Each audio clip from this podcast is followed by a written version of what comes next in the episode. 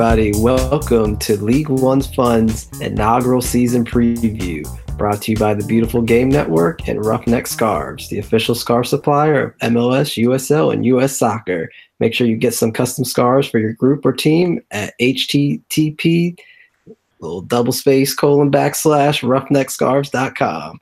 So um, today, for you guys, in case you did not know, um, we are going to be doing a bonus episode to teach you guys a quick through guide on what the inaugural season of USL League One is going to be. This is going to be a quick rundown of the teams, the format, and what you can expect this season as far as play and some players that you might want to take notice of. And uh, this is for anyone who had any kind of curiosity in the league, any kind of desire to root for a team, but not sure who to root for. This is your spot. So, Mark, let's start off. Why don't you give us a breakdown of just the league basics?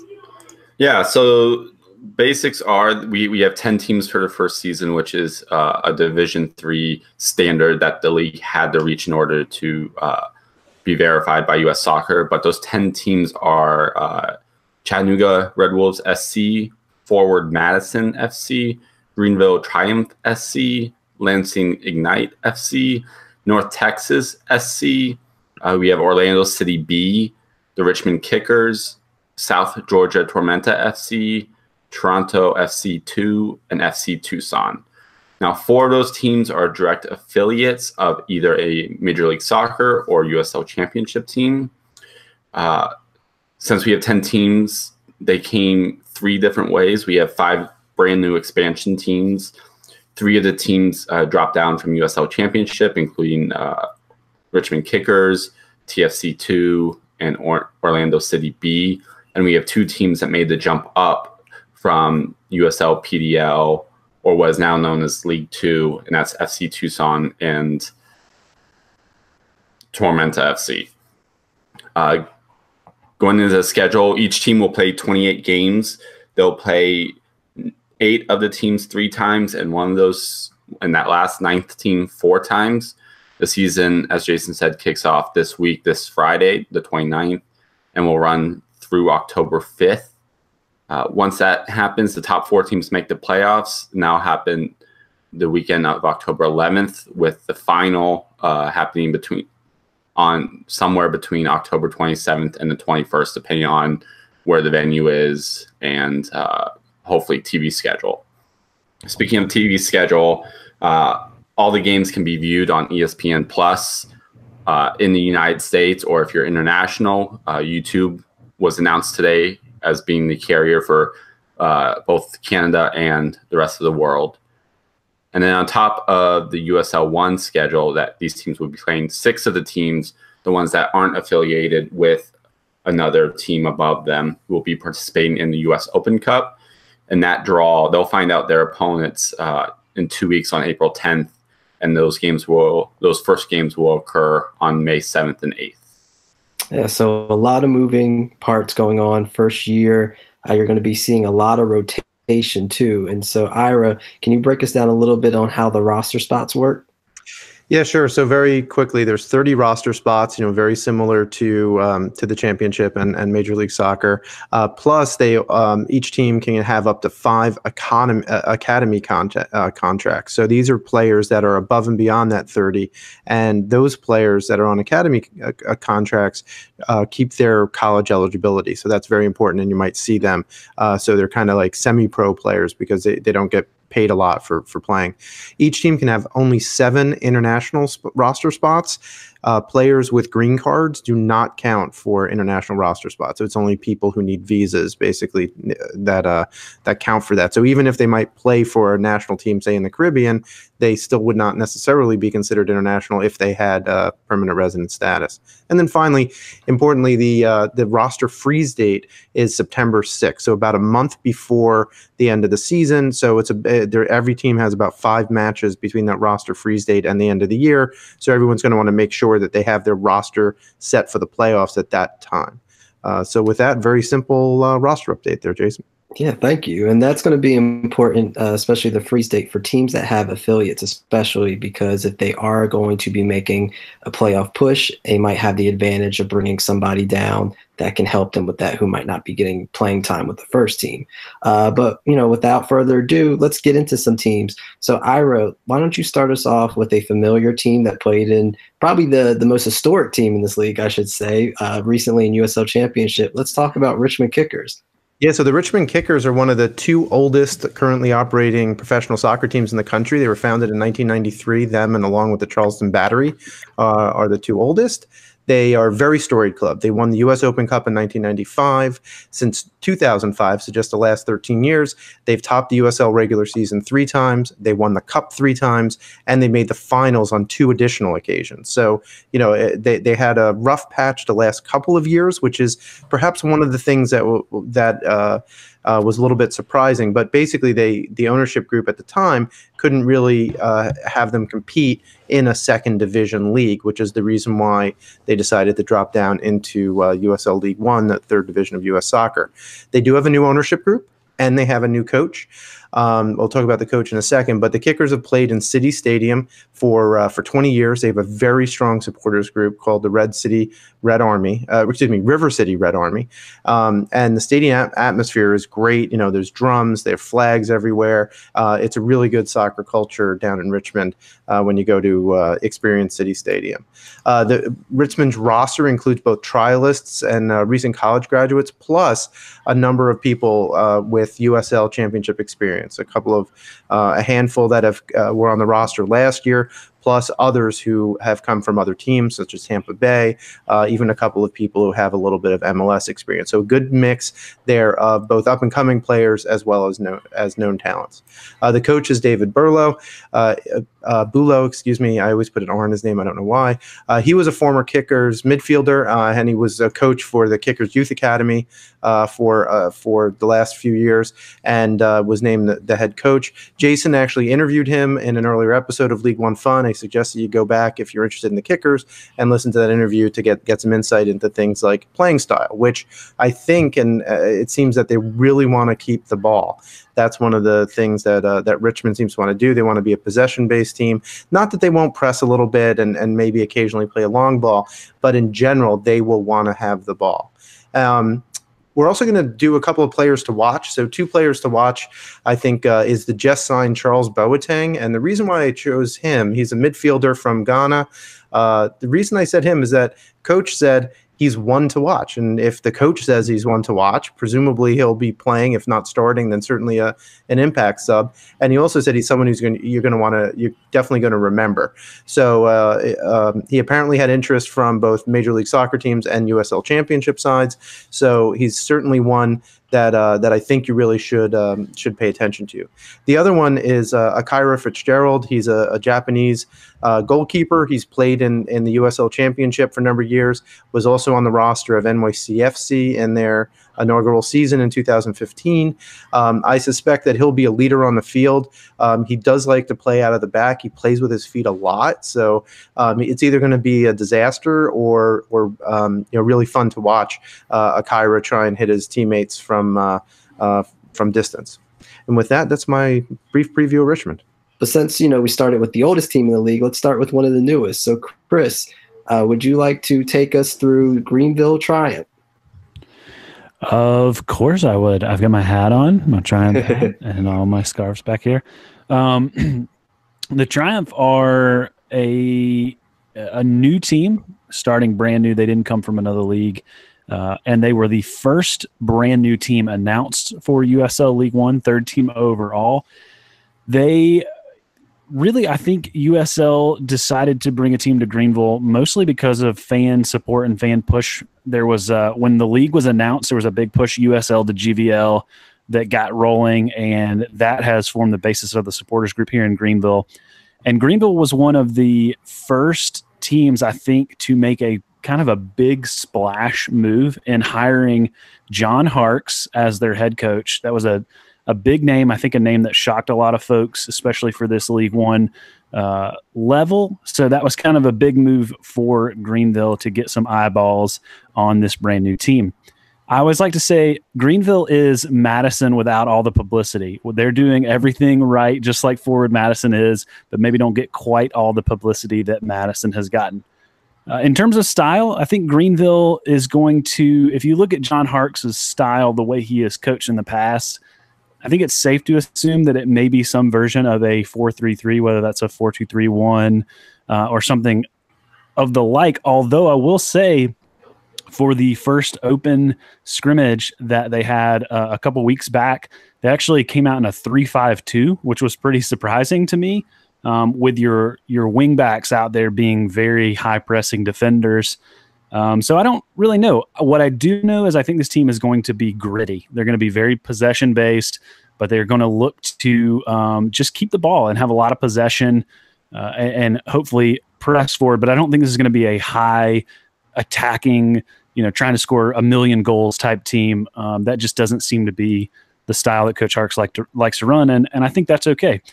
Uh, a couple of names to watch, uh, and I have some uh, some. There's there's a lot of guys who have a lot of USL experience on this team. A lot of guys have connections to Coach Harkes from Cincinnati, but I've got two guys that don't have either of those things. The first one's a guy named Jake Keegan, a forward who played a lot in Ireland. Caught Coach Harkes' eye and said, "Man, what is this guy doing overseas? We need to bring him back here and get him on his home turf to play. He is a, a poacher of all poachers. I, I watched some of his highlights from his time in Ireland, and man, he just he always seems to find the back of the net.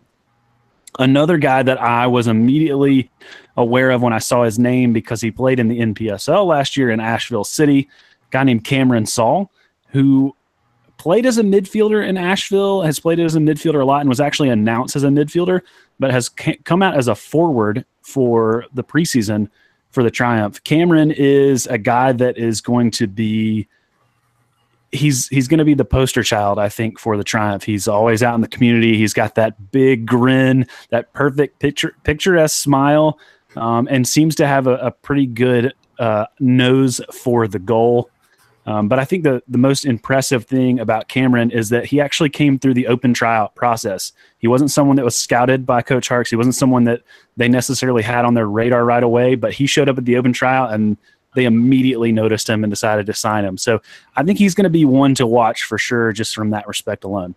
And if you look up clips of Cameron, you will see nothing but dingers. This guy is not hesitant to shoot the ball from 30 yards out, and they are hitting the back of the net with power. So that is definitely someone I feel is going to be making a Sports Center top 10 this year. Uh, let's head West Coast, though. We've been giving the, the South some love. Uh, Mark, in Tucson, the team that's going to have to travel the most this year. What do you got for me? Oh, yeah. So with FC Tucson, uh, they're coming up this year. They were a USL PDL side last year.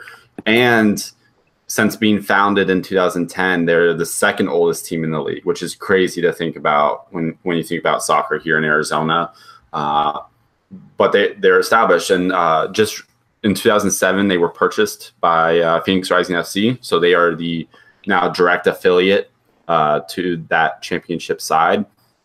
So uh, you're going to see a lot of the same style. They've been preaching that all preseason. Uh, they want FC Tucson to look a lot like Phoenix Rising. And with Phoenix Rising, it's been a transition into a more possession based system. They want to play out of the back. They want to get their fullbacks forward and they want to get their wingers up the field. And so I, I imagine you're going to see a lot of that in Tucson, probably in like a 4 3 3, 4 2 3 1 formation. It's going to probably vary each week. Uh, but for that, so it'll be interesting to see how those two teams uh, compare to each other. Uh, they hired Dan Darren Sawatzky as their head coach. Uh, has a lot of experience in youth development uh, up in Seattle. He has some experience in Arizona already, and so it, it's good to see uh, that kind of viewpoint already taking shape. Uh, imagine we're going to see a decent amount of rising players play down in FC Tucson. Uh, but for just this players signed by Tucson, the two I'm looking forward to the most to see this year, uh, we've talked about him a lot, is Andrew Wheeler Omiunu. Uh, in that midfield position, it's going to be with a team that's so focused on attack. It's going to be important to have that guy uh, that can break up uh, plays in midfield when the rest of the team's uh, too far up the field. Uh, the second guy I'm looking forward to is Moshe Perez. Uh, he's a pretty young kid out of Denver University. He actually has experience with FC Tucson from when they were a PDL side, and so there's a lot of familiarity there right now. But he's kind of uh, a 10, 8, a creative uh, midfielder that I imagine is going to be pretty high up on at least the assist board for FC Tucson. Yeah, it's uh, it's exciting times out there in the desert to uh to get that pro team out there and get the kids playing. Um, I'm going to stay out over on that side to a team that's also going to have to travel a lot. And since we brought it up, let, us go full Mingo and let's talk about Forward Madison. So, um, for those who are listening, if you haven't really heard of the other teams, this is probably the one you might have heard of uh, out of the USL League One teams if you haven't been looking too far into the league. So, obviously, with Forward Madison, the thing that stands out is their branding. Uh, the the launch of the branding it's been impeccable. They've had write ups in the Soccer Bible, the Athletic. They've gotten the attention of all the big media, um, and like Chris was saying earlier, they seem to do everything right. They signed a homegrown, our hometown hero, had the signing at his high school. They have a dedicated fan base, which over 20 people are coming to the opener all the way in Chattanooga. It and they and they have an owner in Peter Wilt who's known to start successful soccer teams. Uh, was with the Chicago Fire as a GM for seven seasons when they won all their hardware and their silverware. Uh, brought in an assistant back with the Chicago Fire, head coach now, Daryl Shore. So you look at this team, and they are obviously the ones who are getting the most attention. Uh, but how is that going to translate into their playing? So, a little bit more on them. They're an affiliate of Minnesota United, so that's something to keep track of because in the past, Minnesota United have had players in MLS who have not gotten playing time or have gotten as little as 200 minutes of playing time in a whole season. So, this is something that's going to be beneficial probably for both teams. Um, they are going to be uh, bringing in players from the USL Championship. They even have a couple of national team players from other countries. So right now you have a mixed batch. Uh, but what we didn't hear within all of the branding was too much of their playing style and how they've been playing this preseason. So it does leave a lot of questions. Um, so one of the questions and one of the players that I feel is going to be important for them is Connor Tobin who has been one of the most consistent center backs in USL Championship for years. He's a great player on and off the field, very in touch with the community. Um, he is someone that's not also afraid to move up for set pieces, has a, a good net for goal and getting headers. So with him, it's going to be important because right now, when you look at their depth, they are only four or five defenders in. Um, and so with the new team with new defenders, he's going to be very important for to lead that back line um, and to be vocal with the team and tell them what they need to do. Uh, another player that you might want to look for right now is questionable, and who's going to be up top. So they have a multiple selection of forwards, but no one that really stands out as the one who is going to start for them as their head striker. So they might do a three striker system, um, have three forwards up there. We're not sure. But a player that we have noticed lately and um, might be joining them is Mason Toye from Minnesota United, who played in their last preseason game. And he's the perfect player for the system that they look to be utilizing this preseason. Uh, they are a team that likes to switch the ball a lot. Um, he is someone that is able to get to the end of crosses. He is someone that can hold up uh, for wingers to come up and pass to them so that they can switch the ball over. So if he is someone that is going to sign, he's going to be a huge different make, difference maker for them and make them one of the most competitive teams in the league. If not, uh, a player you should watch for is Zaire Bartley. He was the one who scored their first goal as a team um, in their preseason. Uh, he is brought in by Don Smart, who's been the playmaker for this preseason. And this is someone who can play wing or forward. So he's someone that they're going to look for to give them the spark that they need to score goals. Um, so moving on, uh, Ira, if you want to talk about a team that, you know, speaking of affiliates, that's affiliate, but in a different way, let's talk about our brethren up north in Toronto. So TFC2. Uh, so as part far as background goes, they first played in the USL Championship in 2015. They've never had a winning record. Uh, in fact, they've never had less than 16 losses in a season. So they, uh, you know, they actually they they're they've never um, anyway, this hasn't been great. Um, interestingly, their average attendance actually has been about a thousand per match, which isn't terrible for some of the two teams, mm. but it's also you know obviously not particularly good. Um, like uh, like a lot of MLS two teams, usually it's it's Toronto hardcore fans who want to come see the the homegrown. So this is kind of the top of the uh, TFC Academy. So um, it's it's uh, you know it's it's the place to go if you want to want to see those guys you hope will break the uh, uh, break the first team. Presumably, they're trying to reboot by going down from the USL Championship down to League One. Um, a lot of their team are MLS homegrown signings. They have 12 uh, homegrown signings who are currently on their roster. Um, although two of those guys are out on loan right now, but at some point they'll come back in, into this roster. My guess is they're going to play uh, the the type of possession style that TFC plays, so it's very wing oriented, trying to get the ball to a playmaker. Um, but that's a little bit less clear now if the first team's even going to play like that exactly, because uh, with uh, Sebastian Giovinco leaving, they've obviously had to switch things up a little bit. Um, and and you know even though they've had some interesting results later on the first team side, um, it, it looks a little bit of a different team. They they you know they go out in what I would call a four four two diamond. Um, you know so we'll see if they line up similar to that, and uh, and also if there's anyone on this team who can kind of take the Michael Bradley role because it is a relatively young team. Uh, players to look out for, I'd say that there are two, uh, Jordan and help me out here, Jason. But is Jordan Perruzza? Is that I right? So, yeah. Okay. Yeah. So he's an 18 year old homegrown forward. Um, you know, he's he's quick, big, fast. He has a lot of the qualities that Jozy Altidore does, so it's not a huge surprise that he's on this roster. Um, and uh, you know, he can poach goals as well. Uh, he he played uh, four games last season for TFC two and scored twice, so that's a pretty good ratio. And he also uh, plays for the Canadian U20s, so it's likely that um, you know he might see some a little bit of time with the U20s as they as other teams are ramping up to uh, head to the World Cup in maybe some uh, some some pre World Cup friendlies. Uh, the other one is Franco Ramos. He's a 21 year old Argentinian center back who plays for Boca Junior, who used to play for the Boca Juniors Academy. he, w- he was actually named by the U.S. USL is one of the five defenders to watch, and I can see why. He's really good in the air. He's very brave. He's he's just he doesn't back off from tackles, uh, and uh, he's also not afraid to pass out of the back. So if they're looking to possess the ball a little bit and get the ball to the uh, you know to the wingers and, and or or maybe up to uh, to the pivot in in the middle, uh, whoever that ends up being, then then he's an interesting guy for that. So I'd look out for him as well. Great, and let's stick with the kids, Mark. Uh, for all the U.S. national team youngster enthusiasts, the people who are just hoping for a glimmer of spotlight, some some sunshine, some hope. Can you tell us about North Texas SC? Well, as long as they don't lose them to Mexico.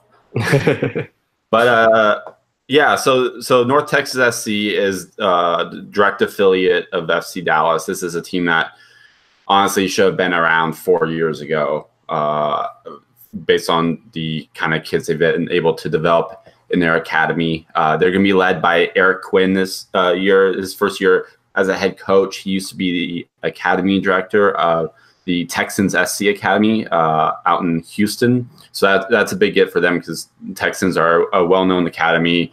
Uh, Weston McKennie, I believe, went through that academy.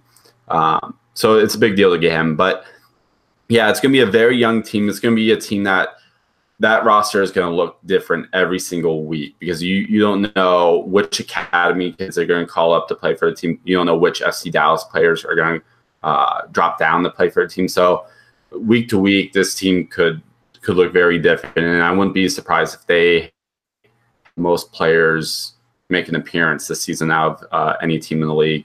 Uh, but a couple players to look forward to: uh, Ricardo Pepi. We've been hyping them all preseason, and he's been answering. He has six goals already in four preseason games. Uh, but the 16 year old will be playing, uh, I imagine, all across uh, the front line. He in their last preseason game, he played uh, sometime at left wing, striker, and right wing. So you'll see him everywhere, uh, depending on the other needs of the team. Another guy I'm looking forward to seeing and watching uh, from North Texas, and he hasn't gotten a lot of North Texas hype, but hopefully he'll be around for a while, is Callum Montgomery. He was the uh, number four pick from FC Dallas uh, in this past year's draft uh, out of UNC uh, Charlotte, but he's been called the next Matt Hedges for FC Dallas, which is a I mean, that that's a high honor in itself. And uh, so I'll be interested to see how much time he gets uh, with North Texas. He hasn't made the, I think he's made the bench once for Dallas so far this season, but hasn't played yet. And so uh, he'll get plenty of time uh, with North Texas.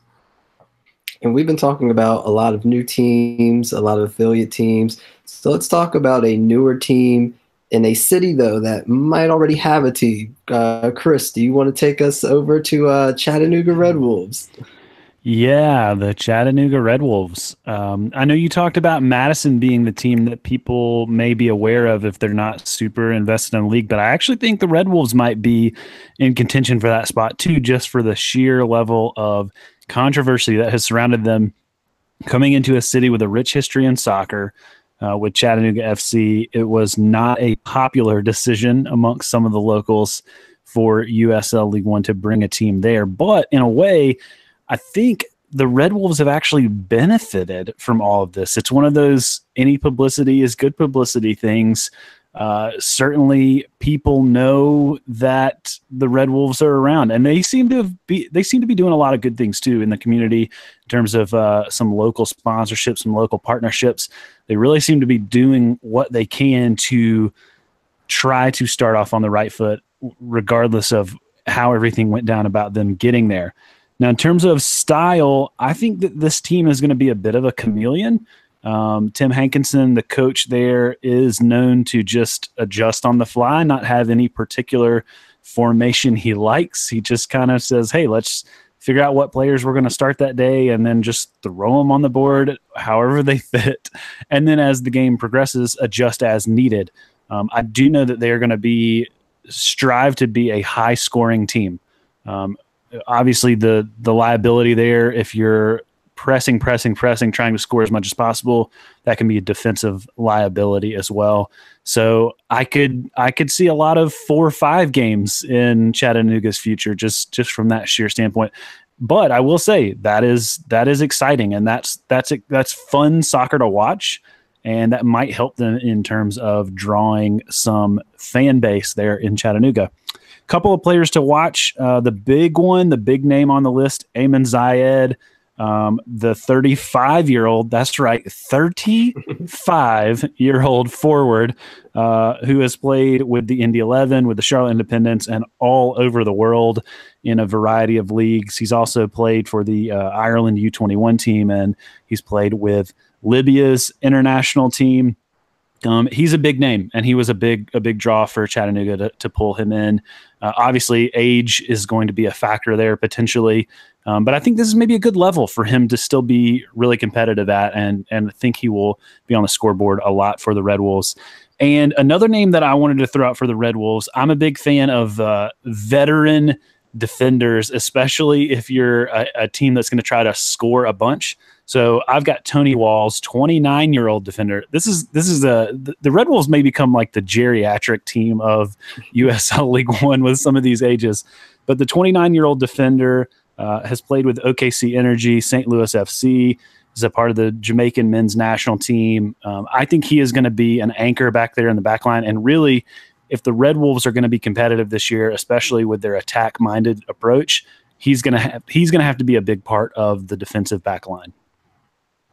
And uh, talking about the oldest player in the league, at least the oldest striker for sure. And uh, after we talked about Ricardo Pepi, the youngest striker in the league, but don't let the age fool you. I think they're pretty much the same size. If Ricardo Pepi is like 6'1, 180 pounds. He's a beast of a kid. So it's going to be interesting to watch, you know, teams that have teenagers against veterans who've been all around the world. And to note, uh, Chattanooga, like you said, Chris, I believe is the oldest team in the league as far as the, their age, and they also have the most international players right now on their roster. So what I will do is talk about one of the youngest teams in the league that isn't uh, a two-team is uh, Tormenta FC down here in South Georgia.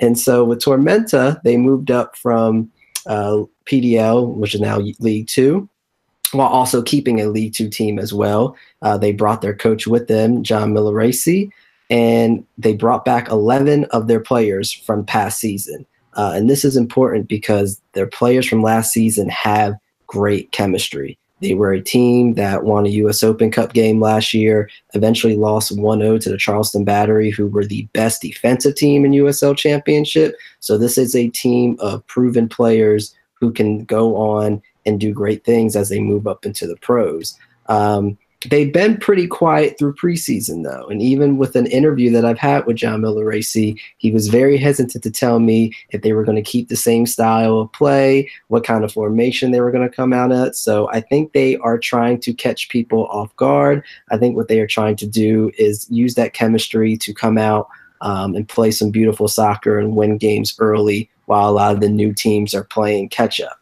um, but for someone who watched them last year a couple of players to watch for uh, is their midfielder Marco Pica, uh, Micaletto. He is an Italian midfielder who is one of the most unpredictable players in this league. And when I say that, I mean you cannot tell which direction he is going with the ball. His cuts, his dribbling are hypnotic, leaves players in the dust. You do not understand where he is going, why he is making the cuts he is, but he makes it make sense and usually ends it with a beautiful, precise pass or a shot on goal, uh, both at which he is very good at. Um, another player, and a players, you know, when we talk about, you know, players we should watch, we usually mention veteran defenders or scorers. I'm going to give a give a little shout out to their goalkeeper, Pablo Jara. And Pablo played with the team last year and helped them be undefeated in conference last year. And I think this is going to be important because with these new teams, defense is going to be important. If they can have their defense together and he is able to control the defense, they are going to be good to go from the beginning of the season and have a strong start. Uh, he made uh, all conference twice in PDL, played with uh, the youth Colo Colo team in Chile, and is going to be an important figure for them to move forward. And I think he's going to be a goalkeeper that's going to get a lot of looks from scouts in other leagues. Uh, so Tormenta definitely a team to watch for, not just this season, but next season as well, as they are going to be groundbreaking a new stadium um, in a couple of days. And by 2020, they are going to have a soccer-specific stadium, which will have uh, be a part of a complex of uh, entertainment complex of movie theaters, bars, and just a day to where the family can have a whole interaction uh, a whole day dedicated towards a soccer game and not specifically just go to a soccer game. Um, so a lot of exciting things happening in Tormenta. And uh, Ira, let's uh, since we're talking about young kids, let's talk about Orlando. So just uh, a little way up the highway from uh, um, from uh, Statesboro is Orlando, and Orlando City B is actually not playing uh, in Orlando proper. They're actually playing, going to be playing their matches in a smaller stadium um, at the uh, Montverde Academy, which is the academy that uh, Orlando City Soccer Club uses. It, you know, why to support them? Well, they um, you know they didn't play in in well in 2017, um, which was their inaugural year. They took 2018 off. They actually released all of their almost all of their players and um, uh, and took last year off, and they're returning now in League One. Uh, they uh, their average age is 19.5 years, so they're a relatively young team. Their oldest players are 23 years old. So if you want to, you know, if if you're a hashtag play the kids person, this is the kind of team that that should be uh, that, that should be good for you to watch. Uh, my guess is that they're going to kind of play a defensive mid block similar to the first team uh, with some uh, counterattacking and transition flair.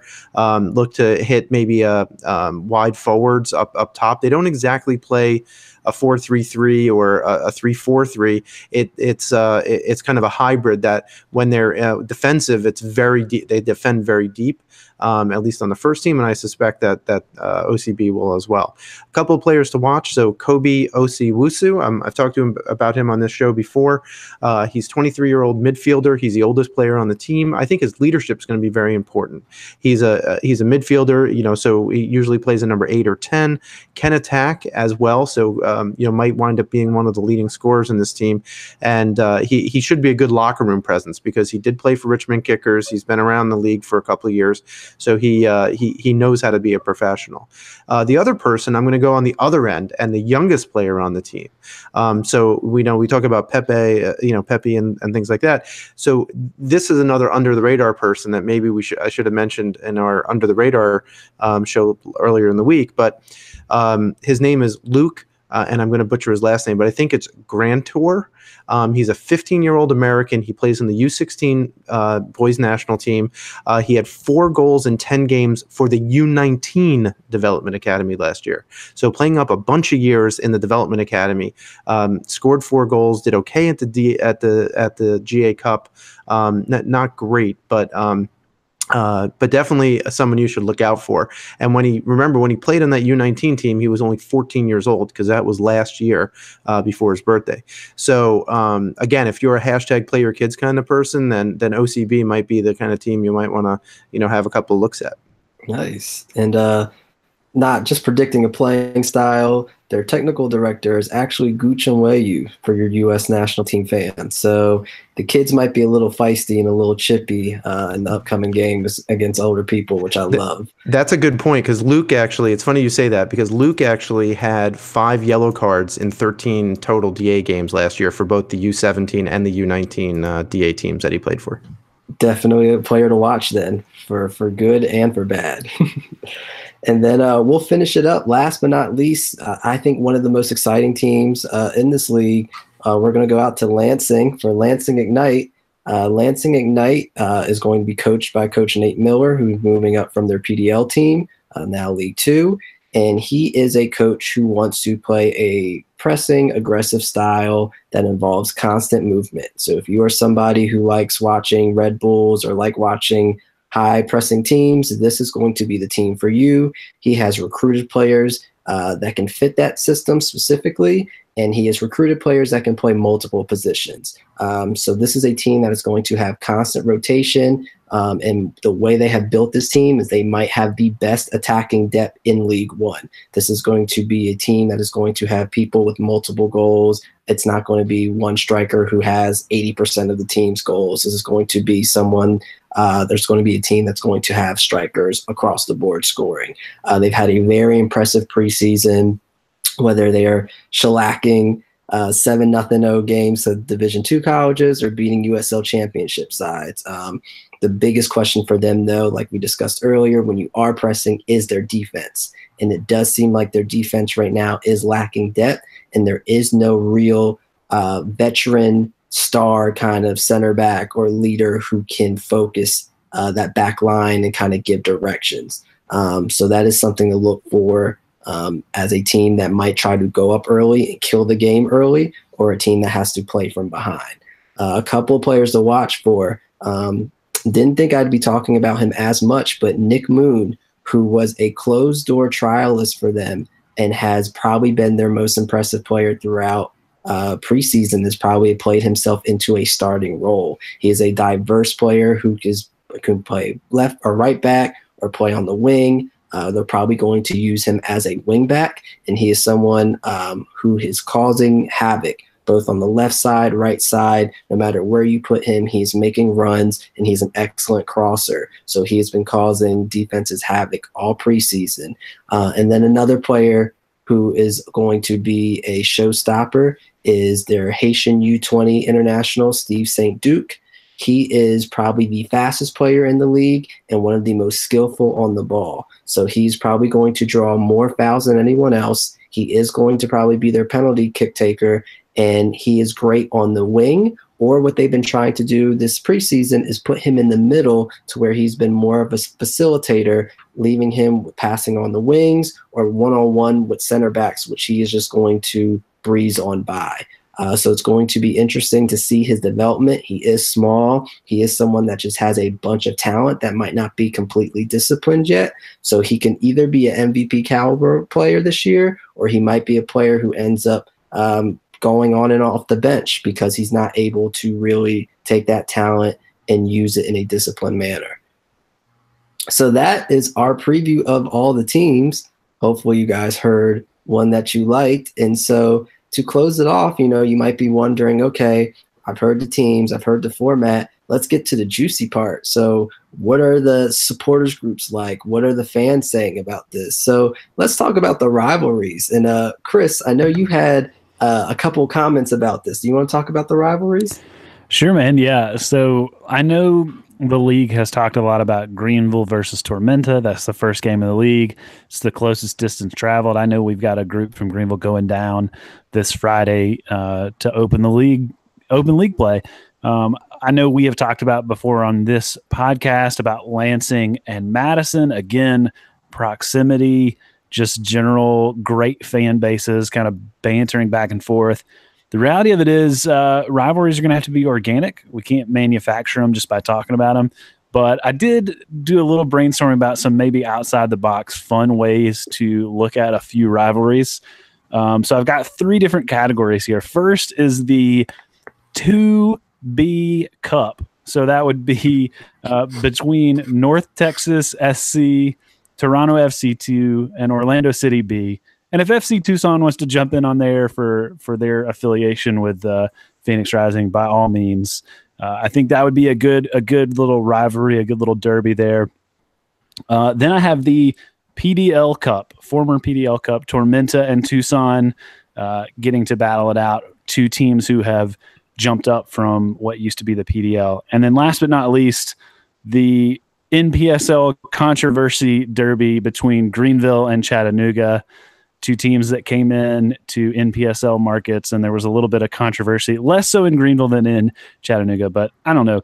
I the reality of it is, like I said, we, we can't manufacture these, but those are just some things that I think, if nothing else, they're interesting storylines that may may breed something this season. Yeah, like like you said, I think the one thing that the league has focused on is this is going to be community driven. This is going to be about fans showing that they wanted a soccer team and now they've got one. The support uh, from the players, both on and off the field. This is going to be a fun league, which is why we have named ourselves League One Fun.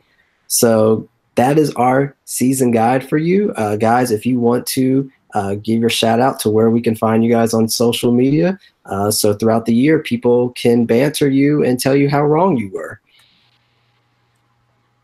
Chris, how about you? Yeah, I'll start. Uh, so you can find me personally at Youth Guy Cash. You can find uh, me at YTSS Podcast and GVLsoccer.com is where I write a little bit about the Triumph and other things soccer in the upstate. All right. Ira? You can reach me at, at Ira Jersey on Twitter. That's probably the best way. I'm also going to be doing some stuff uh, on the league for BGN Written for uh, at USL News. Dot, uh, I don't remember which dot. But anyway, just go to bgn.fm and you'll find it. Great. And Mark.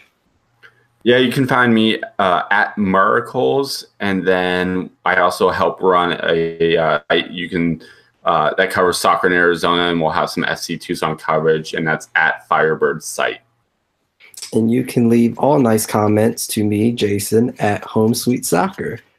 So thank you guys for joining us. Again, a special thank you to the Beautiful Game Network for hosting us, and a special thank you to our sponsor, Roughneck Scarves, official scarf supplier of MLS, USL, and US Soccer. Get custom scarves for your group or your team at roughneckscarves.com.